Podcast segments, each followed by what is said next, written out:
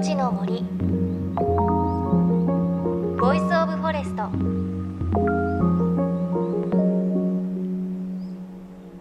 おはようございます。高橋真理恵です。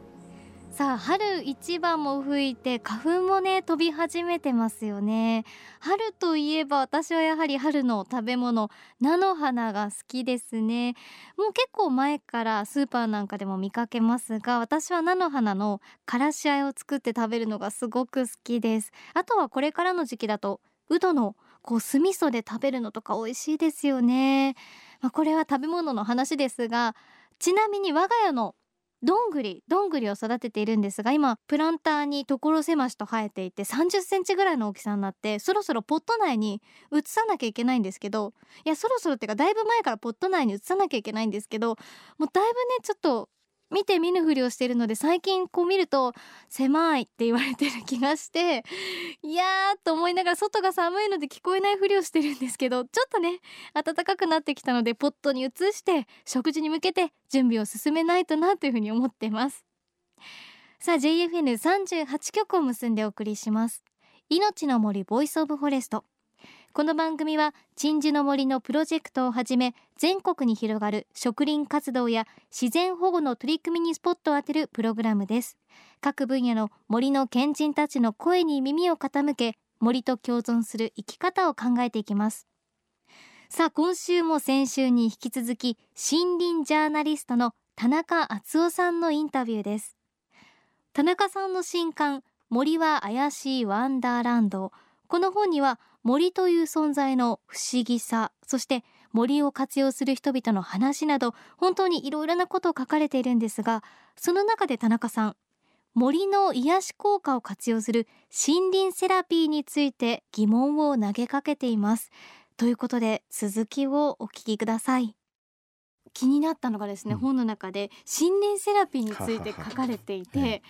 よく言いますよね。森林セラピーって。森に入るとちょっとこう風邪予防になるとか、病気になりにくくなるとか、あのことについて田中先生はどう思ってらっしゃいますか？私も本当にまあ仕事も含めて個人的にも森歩きはしょっちゅう知ってるわけですよね。そしたらやっぱり気持ちいいんですよ。であのそれこそ仕事で行き詰まったりも森を歩くとスキッとしてあ新しいアイデア浮かんだりとかで体も肩こりが治ったりとかあるだから森を歩くことの効用というのはものすごく感じてるんですね。でもともとはそれから森林浴と言われてたんですけどもそれがあのちょっともっと科学的にちゃんと調べてみようよという人がいてましてこれ東京農大の教授なんですけどもそれで調べてみると実際森を歩くと血圧が下がるとか脳波が穏やかになるとかそういう効果があるんだということが分かってきてそれがあの森林療法と呼ばれるようになったんですけども、実はそれに目をつけて始まったのが森林セラピーなんですね。だからちょっと言葉は似てますけども全然意味が違ってるのは、これは地域づくり町おこしなんですね。だから森林セラピーつまり森を歩いたら健康になれるよと言って人を呼ぼうという一種の観光の何て言いますかねメニューの一つという、そういう扱いで始まってるんですね。ですからその森林セラピー基地とかはまあこれは設けられたりしてるんですけどもそれを作るのはなんとか客に来てほしいという思いでやってらっしゃるんでちょっとあの健康になりたいというのと微妙にズレがあるんじゃないかなと思いますね、だから本当は1人2人で歩くのが一番いいのに何十人ぞろぞろ歩くイベントとしてやってしまったりとかですね。でまあ実際そこであのガイドさんがいてたりそれは資格制度を作ったりしてあの、まあ、免許を取らないかんなってしまったりいろいろなことがあってちょっとその本来の思いとあのその今の実際に動いてる内容がだいぶおかしくなってるんじゃないかなというのは感じてます。実は、ね、私森林セラピーの取ろうとしてるんですよ。いいな。っていうのも何も資格を持ってなくて、はいはい、森の番組やってるのでせっかくなので撮りたいと思って今勉強をしてるんですね。すねそうあの本を僕ちゃんと、はいええ買ってもらって 超爆笑してるんですけどスタッフ。ですけど勉強することは意味あります？はいそうですね。内容は別に悪いこと書いてませんよね、ええ、ただあのセラピーガイドとか、まあ、セラピストの資格は最近のものですね、うん、もっと昔からあったのは心理インストラクターというのがあります昔から森林インストラクター、はい、もうメモりますね、はい、もう30年40年前からあるのかな、それはまさに森林の知識をつけて他人あの他の人たちは森を案内する、まあ、インストラクターですもんね、うんうん、それはそれで知ったらまたいい勉強になるんじゃないかなと思います。ありがとうございます。まだやることがいっぱいあるなっていうのと、ぜひぜひ私何も取ってませんけど。でも日本一ですもんね。そうです。でも勉強することは意味ありますよね。もちろんそうですね。よかったです。それは確認しておきたかったので、え、そうなさっきあのお話で、少人数で歩くのが本当はいいっておっしゃってたじゃないですか。はい、なんかその森林からこう恩恵を受けるというか気持ちよく歩くためにこんな歩き方がいいっていうのは何かありますか？はい、よく勘違いというか実際その森林セラピー基地でも見かけるんですけども一種の登山になっちゃってる人もいるんですよね。はい、せっせせっせと歩いて、うん、ほんでなんか最後の終点まで歩くぞと言って歩くような方もいらっしゃるんですけどそれはちょっと違うんじゃないかなと。あの歩く過程が意味があるんでまあそんなに速度も上げずに、うん、歩くだけじゃなくに立ち止まるということも必要なんですね。うん、例えば大きな木の下に座り込むとかそれも森林セラピーの一種になりますし、ゆったりと周りの自然を感じながら歩くのがまあ、あくまで森林セラピーなり森林療法とかそういう効果なんじゃないかなと思いますよね。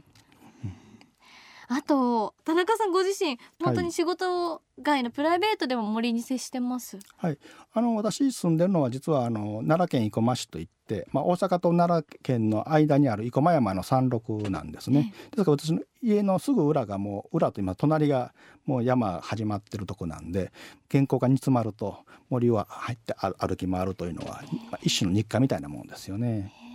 いわゆる里山なんですけどもで道もいっぱいまあ、ハイキングコースみたいなのも入ってるんですが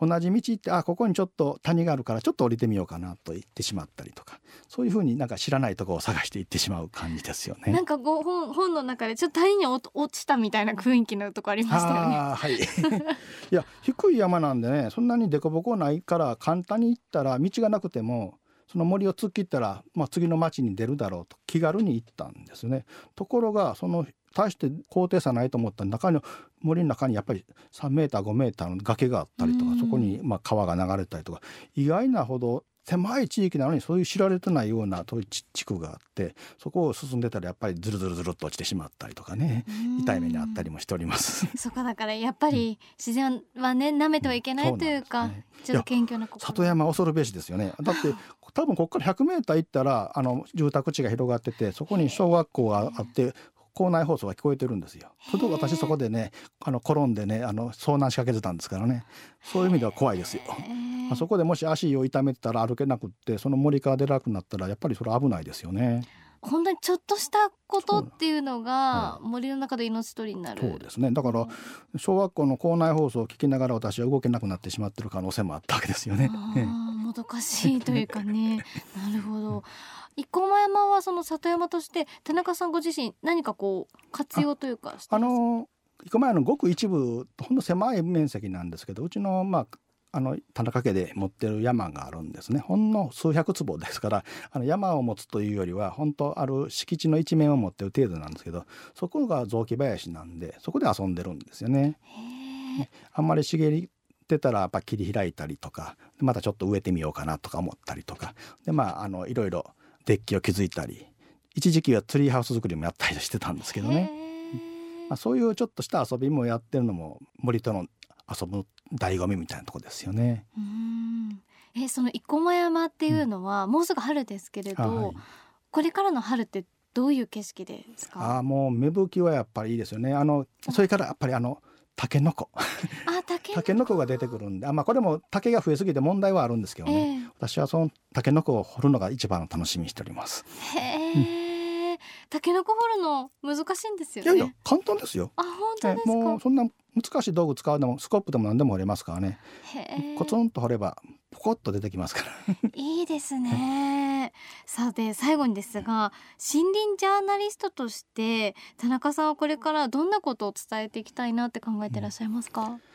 まああのやはり森の本当の姿を知ってほしいという気持ちはあります。あの一時期私森のことをみんなに伝えようと思ってるとどうしても自然科学的にねあのことをあの論じてしまうことがあってでも小難しくなっちゃうんですよね。でも今回本書いたみたいにやっぱりそういう科学的な面もあるけども一方でなんか精霊が出るかもしれんという 不思議な世界もある。両方持ってるのが森だと思うんですね。どっちも知っていただくと本当の森の面白さがあるしであの森のことを知らないと逆に言うと森を破壊しても何とも思わないんですね。森のことを知ってるとそこで仮に開発するとか何らかの時にちょっと待てようという気持ちになるんじゃないかなと思う。だからあの正しい姿を知ってそれで楽しんでいただきたい。森と人との付き合い方というのをぜひあの皆さんで考えていただきたいなと思ってます。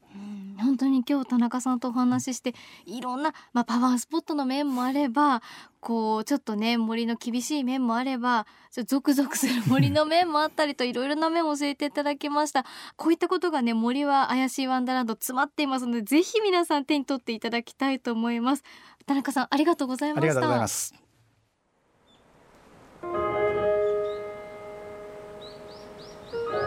命の森 Voice of Forest